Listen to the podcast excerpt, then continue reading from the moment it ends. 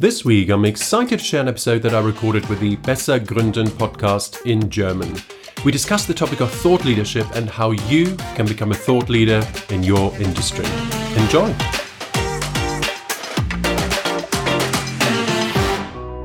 Hallo und herzlich willkommen zu einer neuen Folge in unserem Podcast-Kanal von fürgründer.de. Sich als Experte auf einem bestimmten Fachgebiet zu positionieren und mit visionären Ideen und Innovationen hervorzustechen, wer will das nicht? Für eine Vorreiterposition reicht das aber ohne die richtige Kommunikation nicht aus. Wie es Gründern und Unternehmern gelingt, als sogenannte Thought Leader wahrgenommen zu werden, verrät uns Kommunikationsexperte Oliver Aust.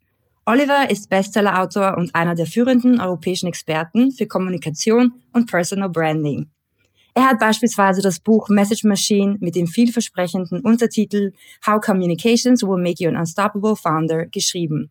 Er hat seinen eigenen Podcast mit dem Titel How to Speak Like a CEO. Unternehmerisch war er unter anderem bei EasyJet und General Motors tätig. Derzeit ist er Gründer und CEO der Kommunikationsberatung EO Ipso Communications. In dieser Folge teilt Oliver wertvolle Tipps und Insights dazu, wie du dich als führende Stimme in deiner Branche etablierst. Er zeigt, wie du deine Glaubwürdigkeit steigerst und ein Unternehmen durch Thought Leadership erfolgreich voranbringst. Hallo Oliver, schön dich hier wieder als Gast begrüßen zu dürfen. Elena, vielen, vielen Dank, dass ich wieder dabei sein darf. Oliver, was bedeutet es eigentlich, ein Thought Leader zu sein? Was ist Thought Leadership? Ja, das ist eine richtig gute Frage. Also, was bedeutet es, ein Vordenker oder Vordenkerin zu sein? Es ist so, dass die meisten von uns, die gründen oder im Business tätig sind, eher kurzfristig denken. Wir gucken unsere Monats-, unsere Quartalszahlen an, vielleicht auch aufs Jahr natürlich und versuchen einfach das Beste rauszuholen aus unserem Geschäft. Das ist alles völlig legitim. Aber da gibt es eben diejenigen, die weiterdenken, die weiter nach vorne denken. Also ein Thought Leader, Vordenker sind für mich diejenigen, die zeitlich weiter nach vorne denken, langfristiger denken und damit bahnbrechend sind für die Branche oder überhaupt für uns als Menschheit. Das heißt, es sind Wegbereiter, die Antworten geben auf die größeren Fragen entweder der Gesellschaft oder einer Branche und auch die Zusammenhänge erklären. Und davon profitieren wir natürlich alle. Vielen Dank. Ich habe irgendwo gesehen, dass drei Faktoren ähm, sehr wichtig sind. Und zwar um, you need to be known, liked and trusted. Und vor allem Trust war, glaube ich, ein großes Thema, also Vertrauen und die Faktoren Verlässlichkeit, Integrität und Authentizität. Um, kannst du vielleicht in einigen Worten erklären, warum es für Gründerinnen und Unternehmerinnen wichtig ist, Thought Leaders zu werden? Ja, es ist eine richtig gute Frage. Und, und Trust, Vertrauen, äh, Glaubwürdigkeit, das steht natürlich im Mittelpunkt. Ne? Wie baue ich Vertrauen auf? Und Vertrauen steht auf mehreren Säulen. Das eine, es muss natürlich kompetent sein. Mhm. Jemand, der, ist, der nicht kompetent ist, dem vertrauen wir nicht. Also der Klempner, der das nicht hinbekommt, der wird nicht unser Vertrauen erwecken. Mhm. Und so ist es bei Vordenkern, bei CEOs genauso. Dann muss ich natürlich Integrität zeigen. Das heißt, ich muss äh, die Wahrheit sagen. Ich muss das tun, was ich behaupte, dass ich tue. Das ist aber das Zweite. Und dann muss ich natürlich auch die Interessen der anderen im Blick haben. Also dieses Win-Win zu schaffen. Ich kann kompetent sein und integer sein, aber wenn ich nur mich selbst denke, werde ich auch kein, kein Thought Leader werden und werde auch kein Vertrauen aufbauen. Und deswegen ist es wichtig, wirklich vom, vom Vertrauen aus her zu denken. Und wie du sagst, Authentizität. Das heißt, ich muss natürlich auch das meinen, was ich sage und das tun, was ich meine. Und also wenn ich, wenn ich das wenn es kongruent ist, was ich sage, was ich glaube und was ich tue, dann habe ich große Chance, auch als authentische Person wahrgenommen zu werden. Und was ich auch wichtig finde, ist, dass, ähm, dass wir positiv an das Thema rangehen. Das heißt, wenn ich als Vordenker wahrgenommen werden möchte, dann sollte ich natürlich positiv über die Welt denken und positiv über die Welt ähm, auch, auch meine meine, meine Meinung teilen. Wenn ich lediglich kritisiere und negativ bin, werde ich, glaube ich, niemals als äh, Vordenker wahrgenommen werden, sondern eher als Kritiker. Und ich glaube, äh, für jemanden, der Business ist, der eigentlich eher optimistisch ist, weil wir alle eher, ne, wir, wir bauen ja nichts auf, wenn wir pessimistisch sind. Mhm. Deswegen ist es schon unsere natürliche Herangehensweise an Dinge, denke ich, optimistisch zu sein. Aber das äh, ein, ein, ein Wort noch ähm, der Vorsicht, man sollte sich nie selber als Thought Leader, Vordenker bezeichnen. Das ist eher ein Label, was einem verliehen wird von anderen. Es ist schön, wenn andere einen so sehen, aber man sollte nicht selber rausgehen auf sein LinkedIn-Profil schreiben, ich bin Thought Leader zu XY oder Z. Mhm. Ja, ja ähm, Eigenlob, ja.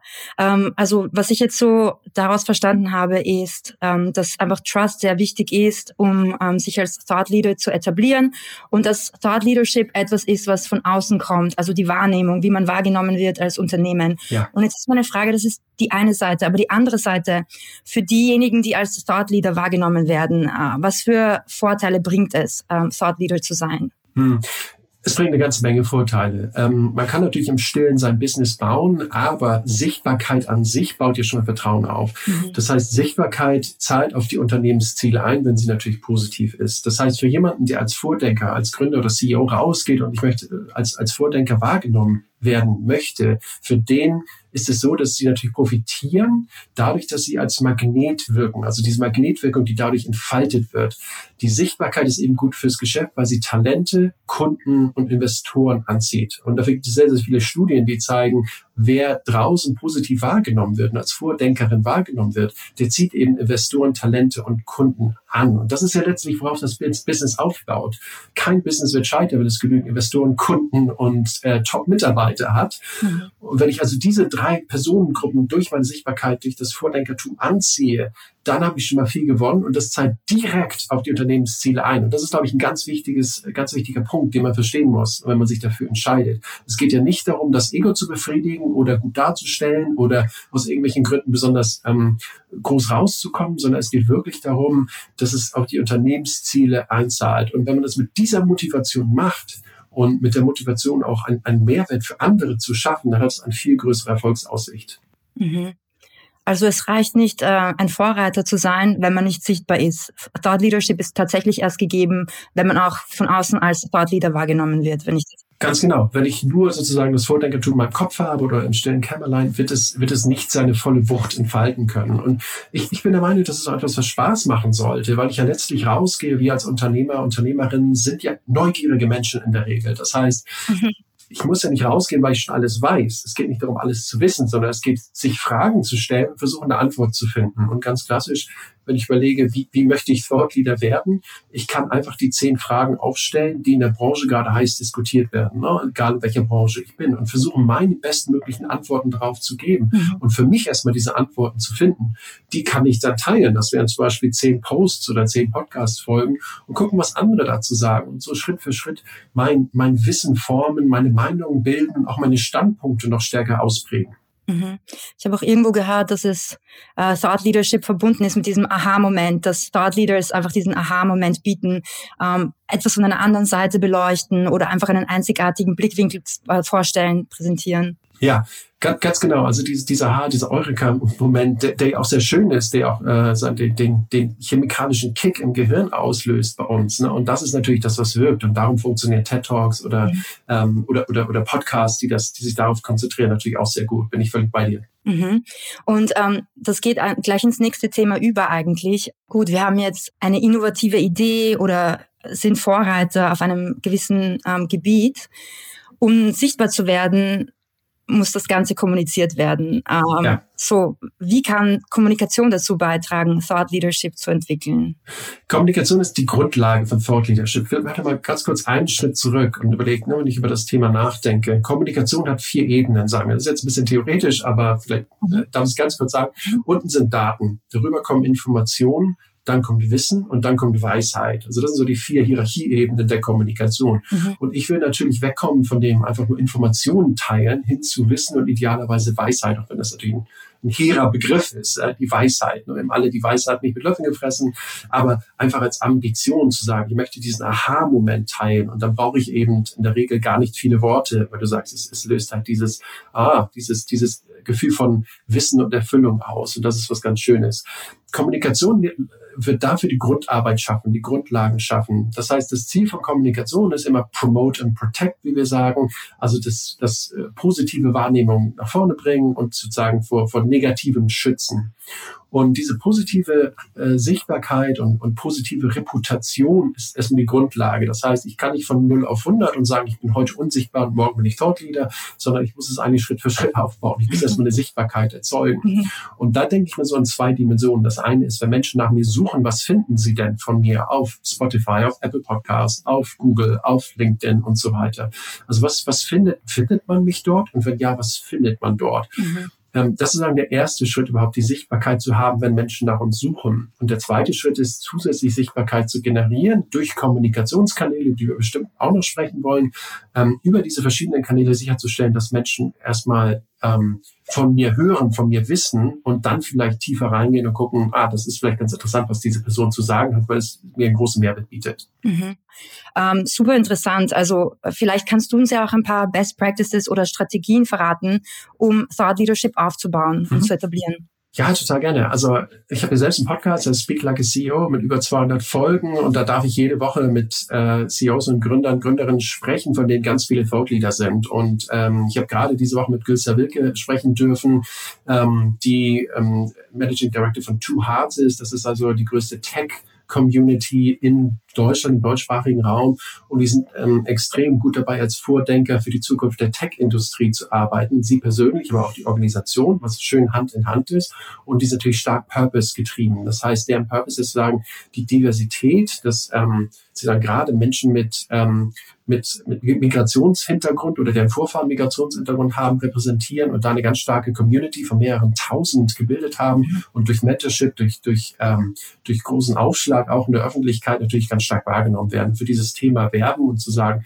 wir brauchen jeden. Da gibt es tolle Leute, die vielleicht nicht ähm, die einfachsten, den einfachsten Weg beschreiten, aber den tollen Weg beschreiten und denen sollten wir alle helfen, weil es uns allen hilft letztlich, weil wir alle jeden dieser Menschen brauchen und jeder soll auch seine Erfüllung und sein Potenzial ausschöpfen dürfen und dafür stehen wir. Und das ist eine tolle Mission, die eben auch in Vordenkertum gebündet ist und Göster ist ganz klar eine Thought und die Organisation Two Hearts auch. Und also ganz viele Vordenker, die mitmachen in dieser Organisation, was sich natürlich dann multipliziert. Mhm, mhm. Wir sehen schon daran, wenn ich einen starken Purpose, also einen Sinn habe, für den ich mich einsetze, wenn ich für etwas stehe, ist es natürlich viel leichter, äh, als Vordenkerin wahrgenommen zu werden, als wenn ich sage, ich repräsentiere eine Supermarktkette. Auch das ist möglich, aber man muss natürlich härter arbeiten und argumentieren, warum das der Fall ist. Warum ist das Vordenkertum? Und was würdest du sagen, was sind für dich ähm, Voraussetzungen, um ähm, Thought Leader werden zu können? Also was muss natürlich schon gegeben sein. An anderen Dingen kann man ja noch arbeiten, ja. aber was muss schon da sein? Ja, es ist eine super Frage. Ich bin der Meinung, jeder kann Thought Leader werden, aber natürlich nicht alle. Wenn alle Thought Leader sind, dann gibt es per Definition ja keine mehr. Das heißt, Thought Leader sind die, die vorausgehen und das können immer nur wenige sein.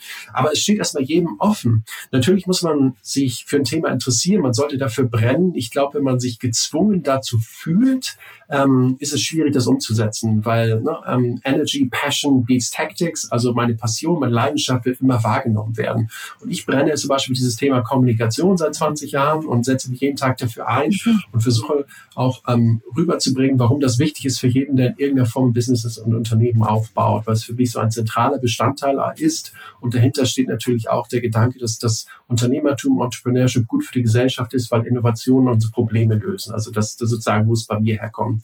Also jeder, der sozusagen einen, einen starken Antrieb fühlt und für das Thema erstmal offen sind, darf sich gerne damit beschäftigen. Und wie gesagt, es ist Schritt für Schritt. Und da gibt es halt Dinge, die Menschen zurückhält. Ähm, das können Ängste sein, das können ähm, Perfektionismus sein. Mhm. Und das kann natürlich auch sein, dass man denkt, ich habe keine Zeit, aber wir können gerne über diese, diese Dinge reden, wenn das, wenn das sozusagen Hürden sind und wie man sie dann überwindet. Aber grundsätzlich steht es erstmal jedem offen. Mhm.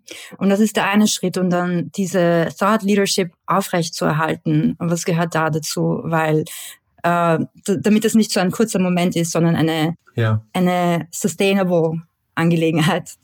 Total. Und das ist auch etwas, was, ähm, was wir in den letzten Jahren ganz stark gelernt haben und auch immer wieder leben. Natürlich, ähm, man braucht dieses Durchhaltevermögen, diesen langen Atem. Und auch deswegen braucht man den Spaß und die Motivation an der Sache, denn ohne das wird es nach drei Jahren schwierig, den Newsletter zu schreiben. So viel kann ich verraten. Mhm. Also insofern, ähm, wir brauchen den langen Atem, denn wir alle haben kurzes Gedächtnis und wenn jemand erstmal von der Bildfläche verschwunden ist, ist es schwierig, sozusagen da wieder reinzukommen. Nicht unmöglich, aber es ist schwierig. Das heißt, wenn ich mir die Kommunikationskanäle angucke, auf denen ich meine ähm, Vordenkertum umsetzen möchte, dann sollte ich realistisch sagen, was kann ich jetzt mal für die nächsten tausend Tage aufrechterhalten. Ne? Also nicht viele fangen an, posten jeden Tag auf Instagram und nach drei Monaten kriegt man es nicht mehr hin und, und, ist dann quasi unmotiviert oder, oder schafft es einfach nicht. Das heißt, ich würde eher mit einer niedrigeren Frequenz anfangen und mich dann steigern. Sagen lieber einmal die Woche, dann zweimal die Woche, bis ich irgendwann jeden Tag poste. Einfach um reinzukommen und auch Spaß zu gewinnen und einfach auch mit Rückschlägen zu rechnen ja, und auch mit negativen Kommentaren zu rechnen. Es wird immer 10 oder 20 Prozent da draußen geben, die denen nicht gefällt, was man sagt. Und das ist auch völlig okay. Wenn es die nicht gibt, dann ist man vielleicht zu gefällig und steht nicht, steht nicht heraus. Ne? Dann wiederhole ich vielleicht nur, was andere schon gesagt habe und gehe so ein bisschen unter. Das heißt, meinen eigenen Standpunkt zu vertreten, bedeutet eben auch, dass andere da nicht übereinstimmen und vielleicht auch gegenhalten. Und das ist völlig okay. Mhm. Und jetzt auf die unterschiedlichen Kommunikationskanäle hin. Ähm, was hast du da für Ratschläge beziehungsweise Best Practices aus deiner Erfahrung? Ähm, inwiefern ähm, soll man mit einer Stimme auftreten? Das ist klar natürlich, aber vielleicht hast du irgendwelche anderen Inside-Tipps, mhm. die uns weiterhelfen können. Also es gibt eine ganze Menge von Kanälen. Ne? Was wir machen, wenn wir mit CEOs und, und Gründern arbeiten, ist wirklich erstmal zu gucken, ähm, was liegt dieser Person auch. Ich glaube, es ist wichtig, dass die Kommunikationsstrategie und die Kanäle auf die Person passen mhm. und nicht, dass die Person auf die Kanäle gemünzt wird. Ne? Ja. Und ähm, also Twitter ist so ein klassisches Beispiel oder jetzt X, das Liebe oder Hasse. Ne? Also Menschen lieben es oder hassen es. Ich würde niemanden dazu zwingen, auf Twitter zu sein oder auf X, wenn es der Person nicht gefällt. Mhm. Ähm, denn die Person wird sowieso dann nicht wirklich äh, sein Zuhause finden finden oder ihr ja. Zuhause finden auf dem Kanal. Also wir haben hier einen großen Mix. Social Media Kanäle, natürlich. Das ist erstmal die Grundlage. Jeder Vordenker muss irgendwo auf Social Media wahrgenommen werden. Ohne das geht es einfach nicht. Gleichzeitig reicht es aber nicht, nur auf Social Media zu sein. Meiner Meinung nach, es braucht etwas anderes. Das kann bedeuten, auf einer Bühne zu stehen, Videos zu machen. Das kann bedeuten, Podcast zu Gast zu sein oder selber einen Podcast zu hosten. Äh, ein Newsletter, wo man sozusagen nicht abhängig ist vom Algorithmus. Und natürlich auch auf Bühnen zu stehen, ne? TED Talks zu geben oder, oder Keynote Speaker zu sein. Auch das kann, kann natürlich eine Ausprägung von Thought Leadership sein. Mhm. Und natürlich sollte oder kann man zeitlich gar nicht alles bewältigen. Das heißt, man sollte sich von vornherein überlegen, was sind so die ein, zwei Kanäle, wo ich wirklich eine Chance habe, gut dazustehen, die mir auch liegen. Und ich sehe es immer idealerweise als ein Social Media Kanal, der mir gut liegt, wo auch meine Audience ist. wenn, wenn ich, wenn meine Audience B2B ist, dann ist LinkedIn wahrscheinlich der Kanal. Wenn ich was Visuelles mache, Architektin bin zum Beispiel, ist wahrscheinlich Instagram mein Kanal. Mhm. Das heißt, meine Vorlieben spielen eine Rolle, aber natürlich auch müsste auch meine Zielgruppe dort sein. Und ich brauche halt Klarheit über meine Ziele, meine Zielgruppe, meine Botschaften und so weiter. Mhm. Also da kommt auch wieder das Thema Authentizität. Also wenn es ja. einfach nichts für dich ist, dann ja. glaube ich, kriegt man das auch als Zielgruppe mit, dass das ein bisschen aufgesetzt ja. ist und ja. Mhm. Genau, genau. Und das würde ich jetzt nicht verwechseln mit einem leichten Unwohlsein oder einem Unbehagen. Das ist ganz normal. Ne? Wenn man sich auf so eine Reise be begibt, dann ist man einfach ganz normalerweise raus aus seiner Komfortzone und das fühlt sich erstmal unangenehm an oder komisch an, macht vielleicht auch einige, einigen Angst davon sollte man sich jetzt erstmal nicht abschrecken lassen. Aber wenn sich es ganz falsch anfühlt, darauf würde ich schon hören. Also das Bauchgefühl sollte man dann schon in, Bezug, äh, in, in Betracht ziehen, aber nicht rein aufs Bauchgefühl achten, weil es ist halt erstmal unangenehm und auch unnatürlich, sich so exponiert zu geben. Das heißt, ich würde einen Social Media Kanal kombinieren mit einem anderen Kanal. Sozusagen, es kann ein Buch sein, das ich vielleicht mittelfristig schreiben will. Es kann, kann Podcast sein, kann die Bühne sein. Also Social Media plus X. Das wäre erstmal die Formel. Und manche machen natürlich alles, aber die haben in der Regel ein großes Team und in der Position sind die meisten von uns natürlich nicht. Deswegen würde ich erstmal eher kleiner anfangen und dann Schritt für Schritt aufbauen, wenn es sich, ähm, wenn, es sich rentiert und wenn ich vielleicht auch ein Team aufbauen kann mit der Zeit, weil das Ganze sehr erfolgsversprechend ist. Dieser Podcast wird präsentiert von der KfW Bankengruppe. Ob Sie gründen oder in ein bestehendes Unternehmen einsteigen, Fördermittel der KfW erleichtern Ihnen die Existenzgründung und Ihre ersten Jahre der Selbstständigkeit. Finden Sie die passende Förderung und lassen Sie sich von anderen Vollblutunternehmerinnen und Unternehmern inspirieren. Unter kfw.de/slash gründen und kfw.de/slash Nachfolge. Alle wichtigen Infos dazu finden sich auch in den Shownotes dieser Folge. Kannst du uns vielleicht von Erfolgsgeschichten, Beispielen oder Erfahrungsberichten aus deiner Erfahrung heraus erzählen? Ja, ähm, total gerne. Also es gibt viele Beispiele aus meinem Podcast, die ich auch gerne heranziehe und auch aus den Büchern. Ähm, Lupe Miller-Jordanova zum Beispiel, die Chefin, CEO, Gründerin von Plan, A. Äh, ganz tolle Frau, die ihre eigene persönliche Geschichte und ihr eigenes Vordenkertum mit dem Erfolg dieses Unternehmens verknüpft hat. Ähm, das Unternehmen geht darum, über, über Daten, über nachhaltige Daten eben Businesses dazu zu bringen, grüner zu werden, nachhaltiger zu werden. Und sie persönlich erzählt gerne ihre Geschichte, wie sie am Strand von Marokko die Verschmutzung gesehen hat, als sie noch relativ jung war und sich entschieden hat, da müssen wir was tun. Wir müssen gegen die Vermüllung, gegen die Verschmutzung der Welt etwas tun und ihr Leben eben dem gewidmet hat. Aber sie tut es aus einer Position vom Business heraus und sagt, okay, eine Business Solution ist skalierbar und deswegen können wir einen größeren Impact haben, als wenn ich zum Beispiel eine NGO gründen würde. Also sie, sie ist ein klasse Beispiel dafür. Anderes Beispiel ist Melanie Perkins von Canva die auch über ihr, ihr Storytelling, über ihre Personal Brand, über ihr Vordenkertum Canva zum Riesenunternehmen gemacht hat. Das ein Design, Design-Plattform, Designprogramm, Software, das wir wahrscheinlich viele von uns kennen und vielleicht auch viele von uns nutzen.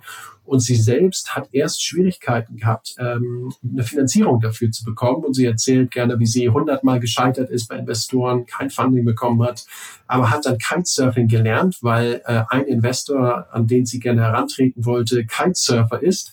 Und als sie es gelernt hatte, ist sie mit dem Kitesurfen gegangen und hat ihm so gepitcht und auch das, die Finanzierung bekommen. Heute ist das Unternehmen Milliarden wert, also hat sich gelohnt und Kitesurfing macht auch Spaß. Mhm. Insofern äh, zwei Fliegen mit einer Klappe.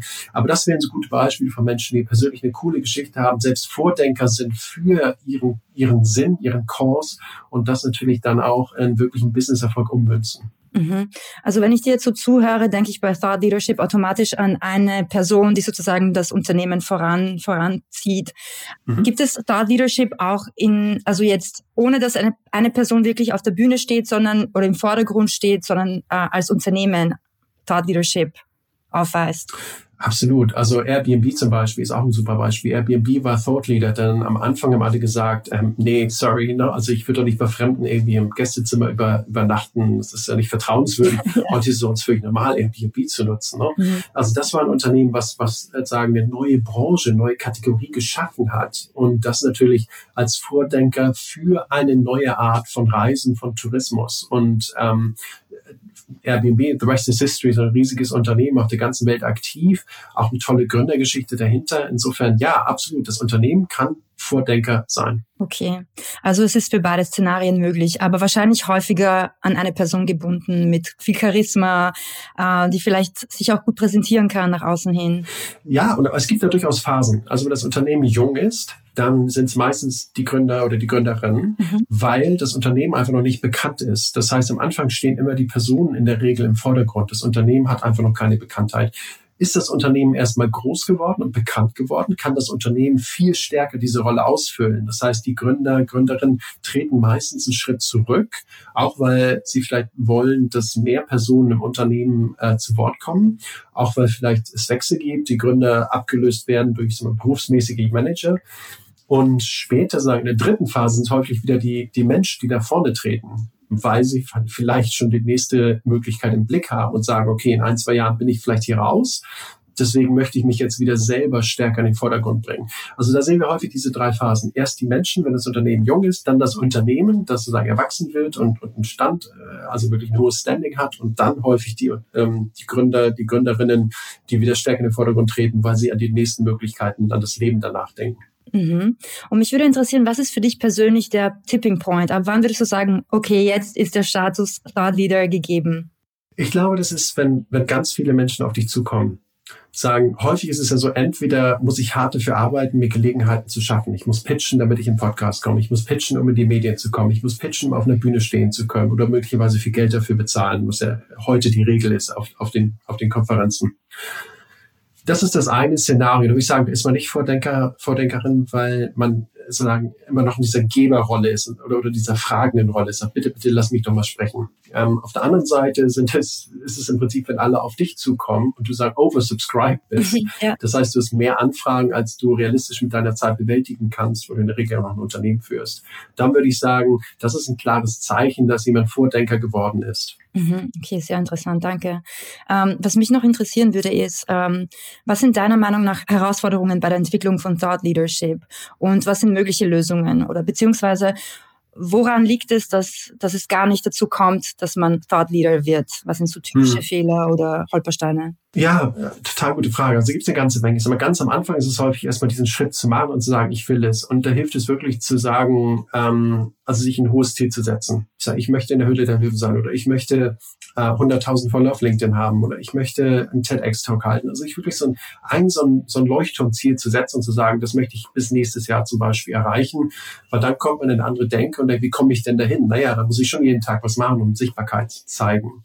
Das ist das eine. Und das andere ist ähm, sozusagen das, das Durchhaltevermögen, darüber haben wir auch schon kurz gesprochen, ne? das wirklich dann auch nachzuhalten. Äh, oh, ich gehe jetzt drei Wochen in Urlaub, wer, wer postet für mich? Klar, muss ich irgendwie vorher schreiben, habe ich nicht geschafft. Also das ist was, wo viele dann drüber stolpern. Das heißt, eigentlich sollte man anfangen, wenn man sehr geschäftig ist, wenn viel los ist, weil wenn ich es dann hinkriege, dann kriege ich es auch in den anderen Zeiten hin. Ne?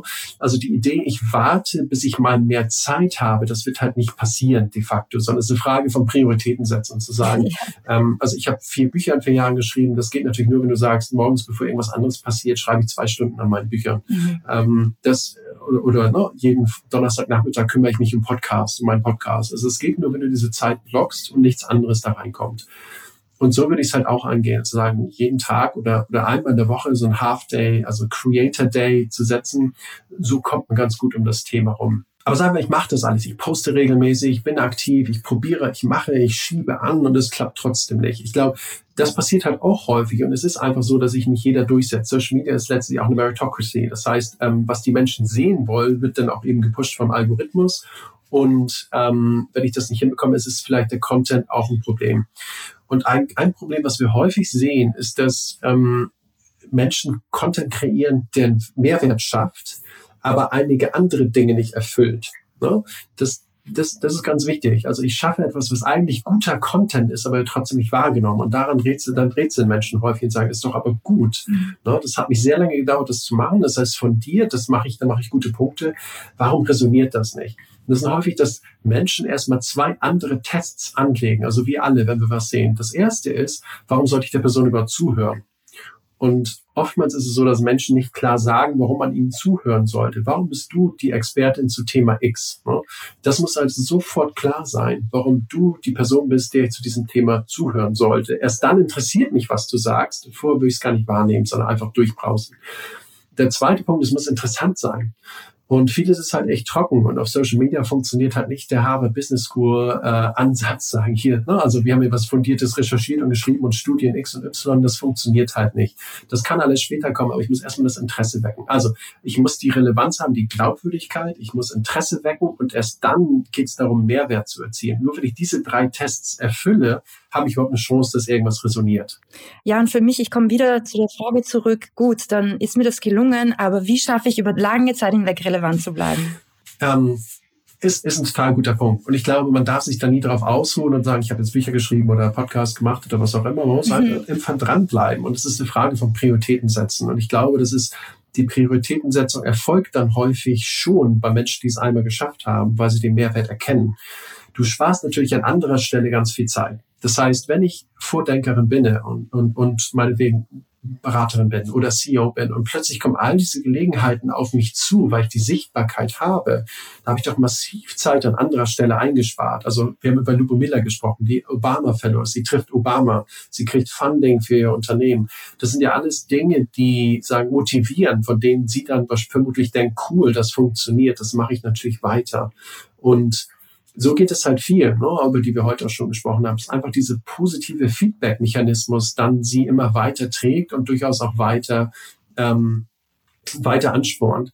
Man muss natürlich vorsichtig sein, dass man sich hier kein Hamsterrad baut. Auch das gibt es, ne? dass man sagt, ich poste jetzt jeden Tag und schreibe X Newsletter und mache dies und das. Und irgendwann ist man ausgebrannt und alles war für die Katz. Das, das muss man natürlich vermeiden. Da ist aber sozusagen im Einzelfall muss man gucken, was eigentlich realistisch ist. Und wie gesagt, lieber weniger anfangen und dann Schritt für Schritt aufbauen und ähm, eben auch an die Systeme denken und an die Strategien dahinter denken. Denn wenn ich einfach nur wild drauf losposte, wird wahrscheinlich relativ wenig passieren. Das heißt, das System haben, auch die Hilfe einkaufen, AI nutzen, was auch immer ich brauche und einfach seine Stimme damit der Zeit finden. Aber es muss halt nachhaltig auch, auch äh, machbar sein für jeden Einzelnen. Mhm. Also zuerst ein stabiles Fundament erstellen. Ja. ja. Genau, die Systeme sind nicht zu unterschätzen. Ne? Und also wir könnten nicht jede Woche einen Podcast veröffentlichen und jeden Tag auf Social Media posten, wenn wir keine Systeme gebaut hätten, die das tragen. Mhm. Und wie siehst du die Zukunft von Thought Leadership? Ich glaube, dass es immer wichtiger wird. Warum? Ähm, aufgrund von AI. Also die, die künstliche Intelligenz bedeutet ja, dass jeder sagen auf, auf Knopfdruck 100 Artikel schreiben kann, die auch alle ganz gut sind. Ne? Also es ist nicht so, dass AI jetzt noch Mist produziert wie vor ein paar Jahren, sondern da kommen wirklich gute Sachen teilweise bei raus. Das heißt, ich kann locker jeden Tag x-mal posten, aber was natürlich fehlt, ist diese Stimme. Ne? Das heißt, diese einzigartige Stimme, das persönlich, die eigene Geschichte, das fehlt natürlich. Das heißt, aus meiner Sicht werden Menschen noch stärker darauf achten, ganz viel ausblenden, was AI generiert ist und einfach gucken, okay, wer sind die fünf oder zehn Menschen, ähm, die ich im Business gut finde, die ich einmal in meine Welt reinlasse, deren Newsletter ich lese, denen ich auf Social Media folge.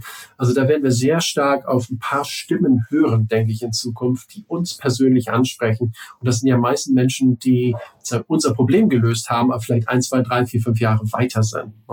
Das heißt, ich bin stark davon überzeugt, dass AI, Thought Leadership, überhaupt eine Stimme zu finden, dieser, dieser persönlichen ähm, persönlichen Komponente von Kommunikation, die ja schon seit Jahren immer wichtiger wird durch Social Media und durch die Individualisierung der Gesellschaft, immer nur noch noch wichtiger wird. Das heißt, ich glaube, es ist ein guter Zeitpunkt, sich damit auseinanderzusetzen, ähm, statt zu überlegen, wie kann ich AI-Texte generieren. Mhm. Sehr interessant, ja. Äh, ich bin deiner Meinung, ich glaube auch, dass es in diese Richtung gehen wird. Ähm, vielleicht abschließend noch, ähm, was würdest du angehenden Thought-Leadern auf den Weg geben? Setzt euch ein hohes Ziel. Also ich habe meine Ziele, du hast deine Ziele und wenn ich das Thema jetzt angehe, würde ich sagen, ne, hab, hab Klarheit über das große Ziel.